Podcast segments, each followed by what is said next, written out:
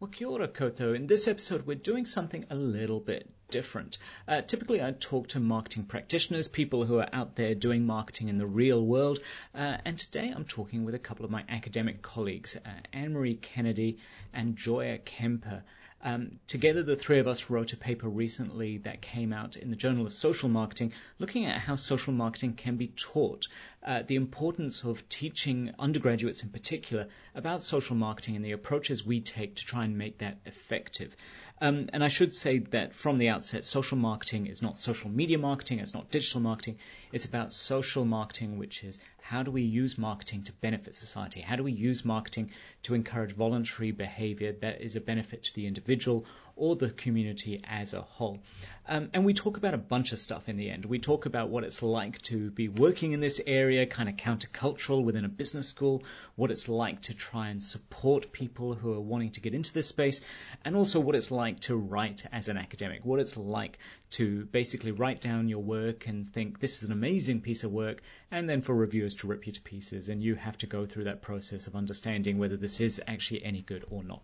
Um, so, so many offshoots could have come from this conversation, and if you are enjoying it, if you like to see how academics work in this space, and maybe there's other things you would love to know more about, I'm more than happy to talk to some other academics who are working in marketing and trying to translate that academic knowledge into real world knowledge. So, ka kite anō, hopefully enjoy what we have to say.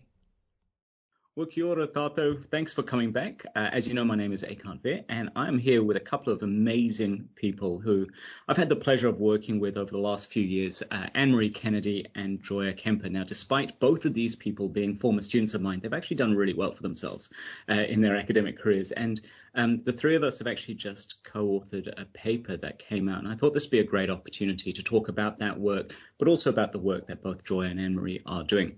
Uh, so by way of introduction, uh, Joya Kemper is a senior lecturer at the University of Canterbury. She did her undergrad with us at UC and then went to Otago to do her honours and then came back to UC to do her PhD and then went to Auckland to start her academic career and now she's back at UC. So I think this is just testament to the fact she can't stay away from us. I'm not sure if it's not can't stay away from us or we can't stay away from her, but Joya's uh, areas of interest are very much in sustainability, uh, ethical and healthy consumption, with a real focus on behavior, organizational and institutional change. Um, Joya was also the recipient of the Early Career Research Excellence Award at the Auckland Business School and the Early Career Teaching Award at Auckland Business School. So a high flying young academic who is, who is making waves um, in the in the research and teaching world. Uh, Ann-Marie Kennedy is an associate professor here at UC. Uh, did her undergrad at Auckland University, is that correct? Yeah, and then PhD at AUT before coming to UC about oh how long? What five years ago? Yeah, 2017. 2017. So yeah, about yeah. five years ago. So and established herself here at UC. Um, Ann-Marie's got a long history of publishing in the area of macro marketing, pro social marketing, ethicality, history of marketing and sustainability, uh, and uh, teaches into the retail space as well. She is the recipient of the uh, UC Business School's Early Career Researcher Award, the UC Business School's uh, Early Career Teaching Award, and the UC Wide Teaching Award, as well as the uh, amongst her many awards, the Leighton Award for the most cited paper in the last five years in the Journal of Macro Marketing. So, thank you both for coming and chatting with me. Um, the paper that we had published recently was called uh, social marketing as pedagogy. This idea that social marketing uh, is not just something we do and we teach how to do, but we should teach in a manner that could be uh, in a social marketing sort of space. We'll talk about what that means in a second, but I thought maybe start with a bit of whakawhanaungatanga. So, Ann-Marie, why don't you tell us a little bit about yourself, who you are, and what drew you to this place of doing research in this sort of general area? Um, thanks, Ekant. Thank you for bigging me up with uh, the introduction. I, I like that. Um, makes me feel good at the start of uh, uh, our recording. Um, so yeah, I uh, was one of those people that actually went straight through from my bachelor's degree to my master's and my PhD, one after the other. Um, so I didn't have a big break like a lot of people do. Um, and uh, then after my PhD, I had a break uh, and I went and became a snowboard instructor um, and traveled around the world doing that. And the, the really good thing about that is it actually gave me perspective on um, academia in general um, and the path that I had been heading down, which was, you know, publish uh, at all costs, uh, at a very kind of selfish way to to get um, to get where I wanted to be, I guess, in my career.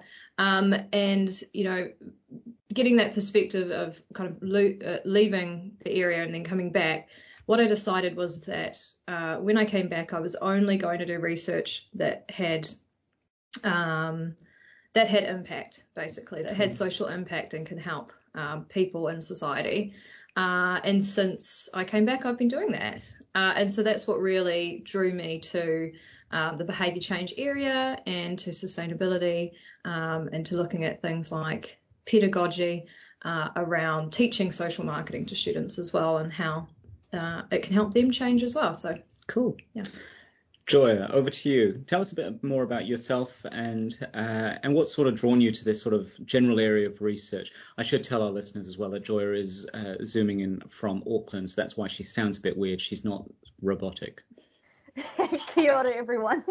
Um, yes, zooming in from Auckland at the moment but it's lovely to be here. I'm actually pretty much the same as Ann-Marie. I went straight through from undergrad to, to postgrad um, and did my honours, and then I did take a year break before I started my PhD to really, really take a hard look at myself whether I wanted to embark on a PhD. So it did take some soul searching for a year while I went travelling to, yeah, really decide I did want to pursue a PhD. It really, for me, I think um, what really parallels with Ann-Marie as well is this whole idea of a transformational experience. So um, we'll get to you know talking about the paper um, not too far in the future, but I think that really translates to this whole idea how we can all have transformative experiences. So for me, I went through undergraduate and doing my honors, thinking I wanted to go into industry.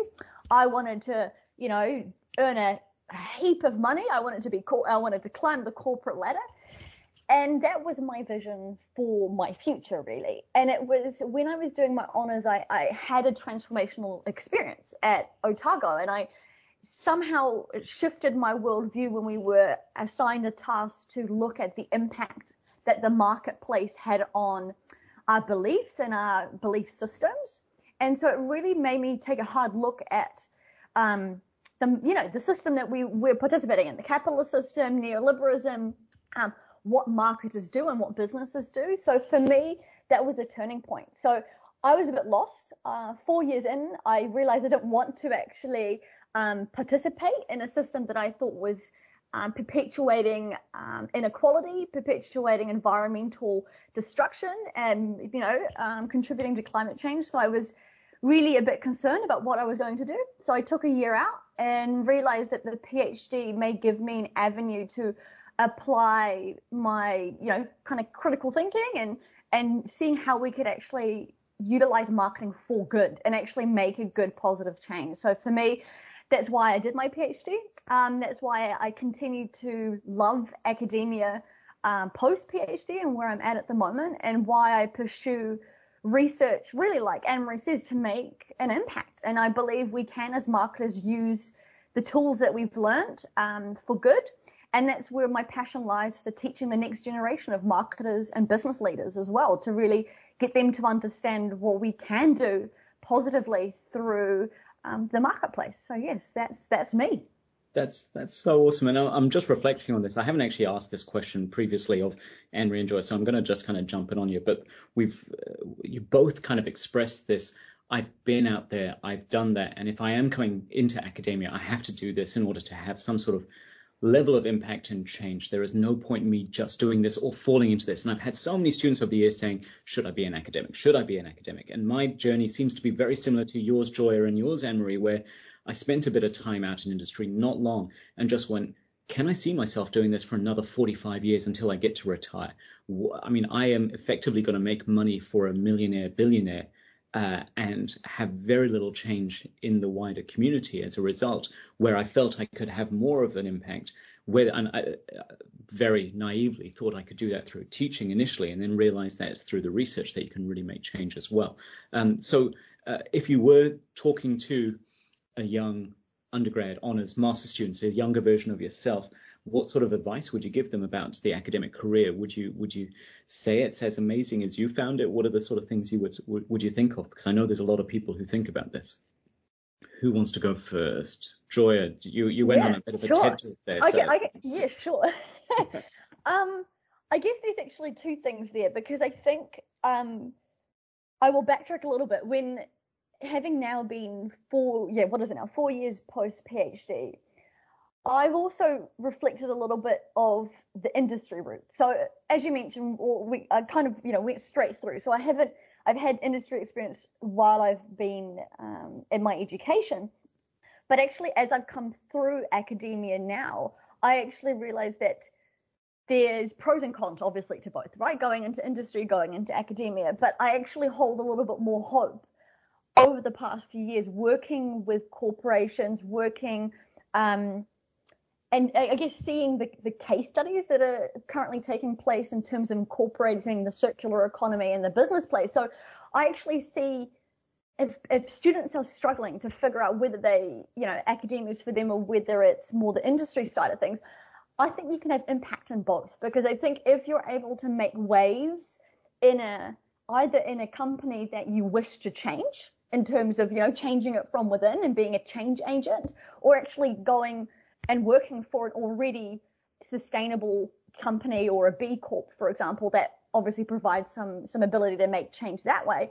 But I kind of see the same in academia because yeah, Marie alluded to the fact, you know, it is a bit of a publish or perish game. So we could all be just out for ourselves publishing what we think publishes the best, right? And then we don't care about the impact.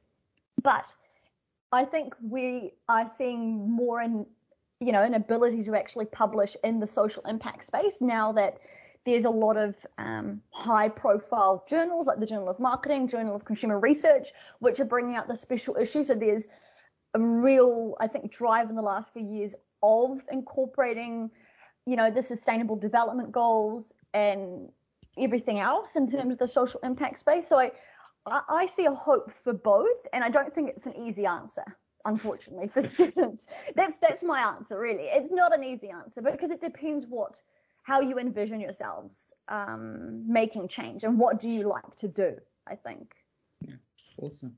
Ann-Marie, anything to add? Um, I'm a very pragmatic person, so when people ask me this, um, I usually uh, say to them, "Well, what outcomes are you seeking from a job and a career?" Um, and I also think about what's good for each person's soul, like, Yeah. and as you, everyone is different of what they seek and and what fulfills them. And if you want fulfillment from your job, then that's where you really need to think about the outcome. So for me, it, it, it would be soul destroying to just my my reason for my job is to make money for others. Yeah. That's but that's not everybody's thing, right? Like and that's completely fine. So that's what I would say to you to just consider what outcomes do you want for your personal growth and and, and your fulfillment. Yeah. Um, and for me, it's it's working with others, it's uh, helping people, it's empowering people to change, empowering people to learn and take control of their lives, um, and then sharing some of that research with with broader organisations who might also want to do those things. Um, so I think that's it. What's think of what's good for you, your soul, and your overall, you know. And I think it's okay to not know what's good for your soul when you start. I, Yeah. I know when I uh, when I left university, I did my honors and moved to Auckland, thinking need to get a job. That's what everyone does. Make a ton of money, and I enjoyed making money. Don't get me wrong. You know, it was it was great working in industry for a couple of years. I lived in Howick and then commuted to Takapuna every day, where the offices were, which is awful. It was an hour each way without traffic, uh, and and so that was soul destroying a little bit. But you kind of got used to it. But I thought that was just part of life. And then as slowly, as the months went on, and then coming up to the two year mark when I quit industry, for me it was like I can't keep compromising myself to make money, uh, or I can't keep prom- compromising yourself in, in order to do this. Even though that's why I thought I was going into an academic, uh, sorry, into a into a degree was to get a better job, to make money, to provide, to do all these things. And I'm like, I, I can't. I would rather make less money and have more flexibility and, and care for myself and what I thought mattered than to just be beholden to someone who thought about ROI and um, and the shareholder value and stuff and not care for the people. So um, it's okay if you don't know what your values are when you start, or your values change as you start. Um, but one of the benefits I found of, of an academic career is that freedom, that ability to drive your own career, uh, which is cool. And uh, as you talked about, um, Joya and Ann-Marie, this idea of having impact, that's becoming recognized far more. Even though we are in a publish or perish sort of system, all the sort of government metrics used in the US, Australia, and more so now in New Zealand speak to uh, the non-academic impact your work has. If you're not having non-academic impact in your work, then you're not going to be ranked as highly as as an institution, as an individual. So more and more people are doing that as well, which is cool. But anyway, we could probably do a whole podcast on this, and so we should probably pause here uh, and talk about this paper in particular. This is an invited paper in the Journal of Social Marketing that Ann-Marie they they uh, called you up to talk about, and I think I maybe should preface this by saying we're talking about social marketing, and social marketing is marketing for social good marketing for the well-being of, of communities, of people, of systems, uh, not social media marketing. We know that these things get confused. I used to teach both the social marketing paper and the digital marketing paper and people were like, well, what's the difference between this? Is uh, is one of them more social media marketing? And I'm like, no, no, no. One is pro social marketing, one is digital marketing and like online. And so we ended up changing the name of the paper from social marketing to marketing for behavioral change, or just to try and delineate these two. Um, but Ann-Marie, I wonder if you could give us a little bit of a background as to why you were invited to write this this paper. Uh, yeah, sure. So um, whenever I travel uh, to conferences and go overseas. Um, I always try and seek out help and just collaboration over teaching because that's one of you know 40% of our jobs but maybe more in some instances um, and so and I'm I'm one of those people who's always trying to improve um, especially uh, and with my teaching um, try to be more effective and and deliver better to the students because um, I do see students as you know our customer essentially. So we have a, a duty to deliver uh, good mm-hmm. good product, good service. Um, so I always talk to people about their teaching, and then they ask me about my teaching. Uh, and I'm always surprised when they think that my teaching methods or anything that I'm doing in class is novel or unique or or, or good. Um, but that does happen uh, uh quite often. Uh, and and that was the case with this area as well. I was, uh, you know, talking to some of my social marketing colleagues uh, overseas, and and we were sharing back and forth what we were doing in our courses, um, and it turned out that the approach that we were using in the Marketing for Behaviour Change course was novel. Um, and so that's where it started. That, that uh, one of the people that I talked about said, You should write a paper on that. And I was like, Oh, I'm sure people teach like this everywhere. It can't be, you know, it's not that different, surely. Um, turns out it is. It is. It is a bit different. um, so, a little bit of a history lesson. I think Lucie Ozanne and I developed this sort of uh, approach to teaching social marketing uh, far out when I started at UC 2010.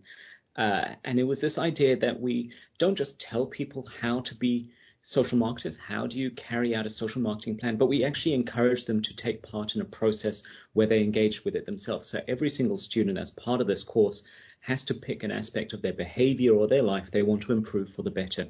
And over a series of weeks, they sit down and they go through that process, incorporating what we've learned in class into their own behavioral change process. So if someone wants to get healthier, they would say, well, we're learning about stigma in week three or four. Let me see, what is the stigma associated with me going to the um, gym? What is the stigma of me being uh, more um, heavy than I want to be? All these sorts of things and they reflect on that in weekly diaries. And then at the end, they present like a plan or a map on how other people should do this as well. And and at the time when Lucie and I put this together, we we didn't really think so much about this being anything other than just an engaged um, process, but it was um, more so just a, a way of getting a deeper insight but reflecting on it and incorporating what we had learned through the students, we saw the students actually growing as people as well, seeing them have a deeper understanding of themselves. And we should also say that um, this has come about from an adaptation of, of Professor Julie Ozanne's uh, concept and how she teaches um, social marketing and teaches at university as well, taking this idea of experiential learning and making it as part of the course, as much part of the course as possible. And sometimes we do this in, in bits and pieces, but this has been very much a course that has been built around that whole pedagogy. And that's, I think, where this came about. And like you said, when I shared this, when I shared this idea, when I used to teach this paper, people were like, oh, could you send me the course outline? I would love to do this. And now it's kind of like, here's the paper. Go and go and do it. yeah. so Joy, did you want to add anything to this with regards to the ways that you teach as well? No, I th- yeah, absolutely. Um, I don't teach. I haven't had the privilege of teaching the social marketing and the behavior change aspect, but I did have um, the yeah really nice experience of, of designing uh, sustainable and social marketing course. So we did combine the social marketing aspect with sustainability as well. So I taught more the, the sustainable side, and a colleague of great colleague of mine at Auckland taught the social marketing side. So I really quite enjoy challenging students. And so this is where I loved, you know, working with, with you both on this paper was because of that critical perspective, experiential learning, transformative education and learning. And it's really, you know, brings me back to what I looked at in my PhD. And that was looking at transformative experiences that people had and also what's this, like more the sustainability orientated academics like to bring into their teaching. And one of the aspects when we're trying to to, I guess, question the status quo about how we can use marketing for good. You know, we talked about this in our paper as well as kind of unteaching some of the things that maybe we, we or our colleagues taught knowingly or unknowingly to the students in first year or even second year about that whole for profit mentality and kind of questioning what the motive is for a company to be in business. So for me, this paper really encapsulates us as educators questioning our own behavior in our everyday lives, seeing it, the impact that we have. But what I really just like is we're able to provide students a transformative, hopefully, experience when they're reflecting on one of their own behaviors. So that's a really nice thing I think we can, uh, you know, we can offer students to give them a, a learning opportunity. And some, some people change their behavior, some people don't. But it actually gives them an opportunity to understand how difficult it is to change behavior when we possibly as social marketers are asking people to, you know, stop driving their cars, to stop smoking, to um, reduce their junk food consumption. It actually is really difficult. So I think putting ourselves in other people's shoes is a hmm. really good way forward for students to learn.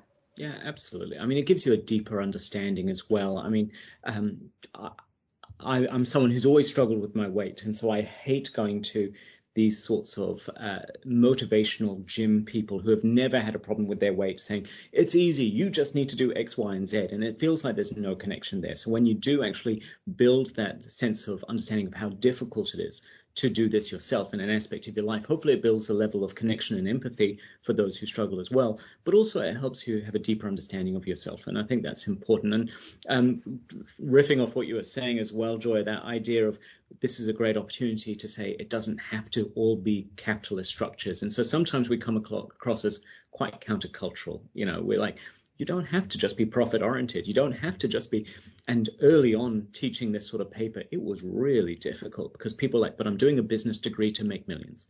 And now it's people are flooding to this course. It's one of the biggest courses we have at UC now because they want something more than that. So, Ann-Marie, you've been leading this uh, course for the last, what, four or five years, I guess. Do you want to talk more about um, why you think it's important we incorporate, incorporate this sort of pro-social stuff into the work we do? Um, so one of the things I've found is that students are real thirsty for it. That's mm. that's the thing. And I mean, we know that that um, over the years, and, and there's cycles of of how much that people are kind of interested in in pro-social topics. But I am finding increasingly that students come and they say, I I have I didn't even know marketing did this. You know, mm-hmm. I've always been doing commercial marketing and I didn't know that we could help change the world kind of thing. And that's a lot a lot of people actually want to do. So I actually agree with exactly what Joya has said that uh, essentially we're giving them experiences that create empathy, mm. um, and and that makes them effective at, at their future their future job positions. Uh, and it also stops them being paternalistic and uh, kind of be, seeing potentially seeing themselves as, as better than others. Um, you think that you know there's nothing worse than someone creating a, a change intervention Mm. who goes, you guys just need to change this. If you all just did this thing, and from you know a position of power even that is saying that to people. Um, so it's really important, as Joy was saying, as you were saying, that um, they understand that they're not better than anyone else. They're the same as everyone else. Change is hard for everyone. Yeah. Um, and so then how do we be effective at creating that um, intervention? I think sometimes marketers are probably best placed to be in this space as well, in that um, we know a lot of the interventions, health-based interventions, and even some of the roading-based ones are driven by health promoters who have a health background as opposed to a consumer psychology background, which is where marketing has kind of emerged from. So the focus is what is the change we want to see, and let's see how we can make people know that that's what they need to change about their lives. While marketers are like, well, what are the things that have driven someone to make their life in this space, which is maybe not so great for them, and can we use the same motivating factors in order to encourage them to do this other behavior? And, and I think that that is the big difference that when I'm, you know, talking to district health boards or any health groups, um, the real big difference between um, some health promotion and and the core of social marketing is we stand by that what is the exchange? What are we exchanging to uh, the, the participants that are that are also making a change? Why would they bother doing this? Um, and uh, a lot of people when you say you know when they're coming from a, a health background they're highly educated in the area and they are like why would I do that? The the benefit to them is they They don't die. you know, they don't die at, at, a younger age. And, and you're like, but that's not really um, a, a, a quick motivation. So w- what is it that they get from this? What's the value for Yeah. them? And, and this is uh, the, the commercial marketing exchange is really easy. Here's two dollars. Give me a chocolate bar. Really simple. Yeah. And I will decide whether that two dollars was worth it. Versus exercise 30 minutes a day, and you may not have a heart attack at 55. Is really hard to sell to someone because that's a lot of outlay, outlay for something that may may not happen. I know Joy, you work a lot in the food sustainability area and the food um, uh, uh, area, and that's particularly difficult. I don't know if you even know this. My, my PhD was in food and healthy eating, and and it's really difficult. You can't just tell, tell someone quit smoking. You know, for me, quitting is much easier than hey, it, you still have to eat, but you have to change it, and the taste is different, and blah blah blah, and culture around food and all this sort of stuff. Do you want to talk a little bit more about why it's so important for us to be talking about these sorts of issues, especially to undergrad sort of students? Oh no, absolutely. No, I think that's where it gets actually really difficult. Like you said, is how do you get people to change their behavior of something they do every day? Hmm. So I think that's really difficult where you are asking people to possibly just reduce their, you know, sugar intake or reduce their junk food.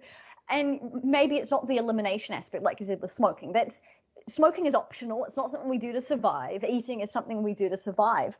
And for me, um, it, it also parallels to you know what you've been saying about that future, that whole idea. Yes, at 55 and now you're 30, you may actually reap some benefits. And I see the same thing when you talk about the broad sustainability domain about sustainable consumption, because it's first of all, it may not even be you. It may be um, you're helping prevent climate change in certain more aspect places like you know rising sea levels and countries that are far away. It's future discounting because we don't we don't think about it long term and we may not even perceive it to be happening to us. So for me it's this whole space where i think it's really exciting for students to engage in is to really figure out how how can we make an impact but how do we try and convince people to change Yeah. Uh, and if, if if there was a magic formula, then we'd all be millionaires. And going back to academia is about impact, but also it can be about money. But it's not that easy, unfortunately, because individuals are so individualistic. It, it's it, we're so focused sometimes on on where we've come from, and it's really hard. Um, and especially, and this is where it becomes particularly hard, I think, in a country like New Zealand or Australia or any sort of um, Western country in that way uh, we are still governed by capitalistic structures. Most of the world is, and and the money that pours into you should consume this, and you are a better person if you have this or consume this, is far greater than the countercultural sort of side of, actually you don't need to have that car or that symbol in order to be worthwhile within society. Um, but the, yeah, that's that's a that's a bigger just, fight. Yeah. Just to add to that as well, um, you know, one of the things that we need to consider is whose right is it to even tell people how to live. Yeah. Um, and and that's something that we go through in these courses to try and um, help students to understand you know, is it your right mm. to tell someone that they should decrease their or increase their activity or decrease their sugar or, but uh, you know, there's more nuanced things as well. So those things might be more obvious as in it does help the health system, yeah. et cetera, et cetera. But there are other things that um, people do through social marketing, um, use social marketing for that are much more nuanced um, you know, uh, training your dog uh, to do certain things mm-hmm. so it doesn't, well, kill wildlife. I guess that all these things are pro-social, right? So for us, they seem obvious that of course you would do this. Sure. Um, but we think about who who is making the decisions as to what is the right yeah. behavior. And that word right is so so difficult. And this is where I will be very honest when I do take on a, con- a contract or a specific area of research rather than me decide what I feel is right or wrong, I take judgment from people who are in government, whatever. They say, we have decided this is the most important thing. The experts have decided this way. My job is now to translate that into something that can be uh, accepted, used, adopted by a wider population, rather than me trying to say, I feel this is right and wrong. But it has to be both. If I don't feel it's right, then I'm not going to take it on, obviously. But I do tend to blame other people because it can be difficult. I mean, we know this from the vaccines at the moment, you know, all the health evidence says this, but there's still always going to be a population that like, I don't like being told what to do. And I definitely don't like being told what to do with regards to what goes in my body. So finding campaigns that connect with people nuanced campaigns that connect with people at different stages of their life, all that sort of jazz has to be something that is driven by a consumer led perspective as opposed to the, the macro mass perspective. And mm. we can, yeah, delve into that. But um, back to the paper and the course in particular, uh, when we talk about social marketing as pedagogy, uh, I wonder if you want to reflect on what that means. We have talked about this a fair bit already, but this idea that how uh, pedagogy being a, the science of teaching, mm-hmm. uh, how can social marketing be a way of teaching? Ann-Marie, do you want to do you want to kick off? Yeah. yeah. Uh, so social marketing is about how do you set a person up in the best possible way to succeed with change. Mm what are the different um, aspects that you can do to support them to change? And so when you think about teaching, actually that's what we're doing anyway. Mm. We're teaching, the change might be in knowledge, right, in some aspects. However, that's still what we're doing. How can we set them up in a way that best helps that student to learn and increase their knowledge? Um, and so if you think about it even in just that that kind of shallow way, um, then using the skills that we have from being social marketers, we can also use that in the classroom. Yeah. And that was the basis of this. Be more effective as yeah. teaching and making a more effective learning environment. Joy, do you want to add to that a little bit? Yes, no, absolutely. I, I think that, well, relates exactly to what Ann-Marie said is about how do we actually create change within students? And whether that's knowledge or attitude change or maybe it is that behavior change let's say that they were partaking in for their uh, assignment. So that was one of the, the structures you know was as you mentioned right at the start was that behavior change project. And part of that is based on you know teaching practices that are probably that are already practiced in the classroom every day about experiential learning. Um, it's a part of that is being then active learners, so actually mm. partaking in in this experience and then also actively reflecting on it. So having a reflective journal, for example, is one of the tasks, and that really then translates into not only, I guess, that what people would traditionally think as lecturing is, is disseminating information from one person to the audience. It is really a more of a co-design, co-creation experience where you're realizing that the students are also able to teach the the teachers, if you will. They're able, we're able to construct new knowledge from people's own experiences in their behavior change project or even what they bring into the classroom themselves their own past experiences and their background their cultural background or their their own experiences um, in just in, in growing up really and so for me that's where i think that's where the heart of this paper lies is around getting people to experience something, getting them to reflect and to teach the classroom and to learn from everyone, really. Yeah, and some of the feedback that we've got from students who've come through this paper has been has been really humbling, to be honest. You know, some of the things that um, uh, was said about the class. You know, I've learned more about this class, about myself in this class than I have in my entire university career. You know, uh, I didn't just learn stuff; I learned about myself. I'm like, that's not what I expected, but I'm really glad because that shows that transformation. That shows the ability to understand, and especially how you both talked about if we're going to make effective learners and we're going to be effective teachers, then surely that has to be a reflective um, aspect of, of the individual. Uh, we've had students who have come to us and just said, um, I've learned to love learning again. I've learned to enjoy what I do in the classroom again because it has been so dyadic almost as in one to many. I know everything. You need to know this in order to pass this course. Uh, and that's not a great exchange. If we go right back to the exchange theory, why should I come to class and pay you all this money and blah, blah, blah? What is it going to do other than get me a credential? Whilst having a social marketing approach, as in we're looking here to uh, prepare you for the real world. We're looking to trans, uh, transform you in some way, but also transmit some knowledge. But also, we want you to be a better person. We want you to know yourself better. Would be really cool. And I don't know if this is still the case, but I know when I was teaching, so many students chose learning techniques as part of their behavioral change, how to avoid procrastination, how to how can they understand their studies better, all that sort of stuff. And I had one student say, I wish I learned this in first year. I would have been much better at knowing that the reason I procrastinate is because of X, Y, and Z. And if I had just reflected on that more um, uh, purposefully, I could have avoided those things that were trigger points for my procrastination, blah, blah, blah. And so it kind of sucks that we don't do this stuff earlier on. Or, I mean, we could all be pedagogists and say this should be done at primary school and everything like that. But it's good that it does happen at some point. Um, is there anything uh, in the process of writing this that you that surprised either of you? Um, Joy, do you want to do you want to hit off anything that kind of jumped out when oh, I really didn't think about this uh, would come out? I guess it's bringing these tools together. So, you know, when I was invited to work on this piece with you, with you both, I think, you know, we kept having discussions about how, how, what do we want to write and how are we going to go about it. And for me, it's just actually what the finished product was. Mm. And I mm. know we had the aha moment of when we got the title of the paper, and we're like, that's it. That's that's actually what it is. And so for me, it's more about. It, this is what I love about academia. It is brainstorming, it's learning from others. And it's just, I think this is what we, in the process, we realized what we were doing and put it down on paper. And for me, I think that's the joy of, of what we do is, is learning from each other. And hopefully this, this piece will, will educate others and will, and, you know, be used for other courses around the world as well. So that's probably what I've, I've learned. Cool.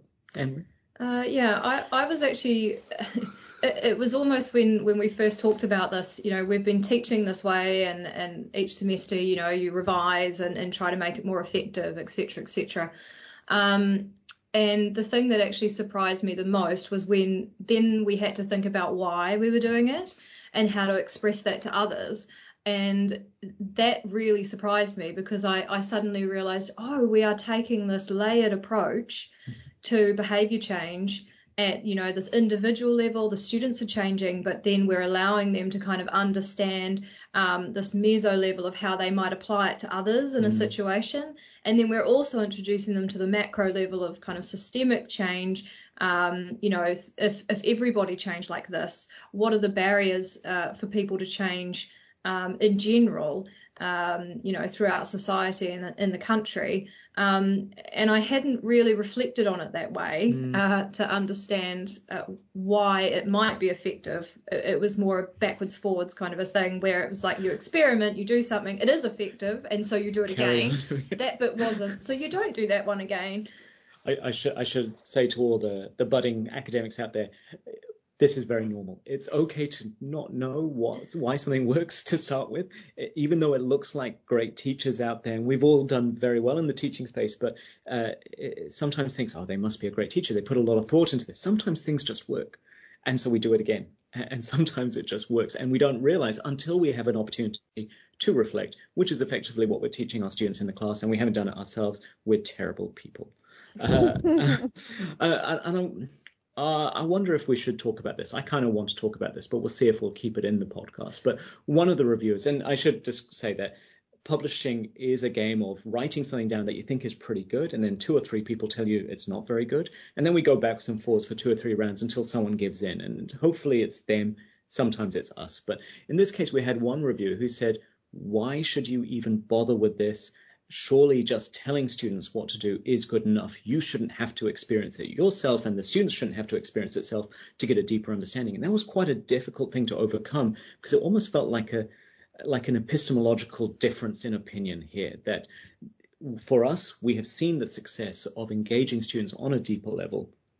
Therefore, surely that should be useful for the next person. But I also know, and I have reflected on this, it's a lot of work doing this. It is much easier to do two tests in an exam uh, and and just do the traditional model, but it doesn't make great learning environments, and hopefully, uh, this is arrogant, it doesn't make us good students in my mind. Um, what are your thoughts on that? I would, I mean, we are not allowed to say this to reviewers, but but my first thought was you know, oh, telling people what is good for them and just saying they should do it. How does that normally work out? right? we should how, be able how to does that, that, yeah, you know, like that definitely works in the health system. Just stop smoking. Yeah. We're not going to help you do that. Just stop it. Just stop it. It's bad for you. You might I, die. I've never smoked, so therefore, why should you do it? Yeah, I've managed to, you know, I have a strong willpower and I don't smoke, so therefore, you guys just need to stop. Yeah. Um, that would be my response. How does that work for you? and and I don't and I don't know if you two do this, but I genuinely, whenever I get a reviewer's comments, I have the official response that I give them, and then in a separate column, I have what I really want to say, and I kind of have to market that in a way that that makes them feel good about themselves. Because if I said what I really wanted to say sometimes to reviewers, and I shouldn't say this is all reviewers, many many reviewers most of the time make my work better, but there's sometimes they're like you're just wasting my time here. You don't get this. But Joy, anything you want to add in this sort of space? Um, no, I mean, uh, reviewers always always an interesting experience. But I, I always feel like there's hidden you know hidden ways of how you respond to reviews. You know, that's a very insightful comment. Thank you. Where you really just go, no, it's not. It's really not. But no, um, I think we could do a whole a whole nother talk about how to deal with reviewers and how people actually go through the review process.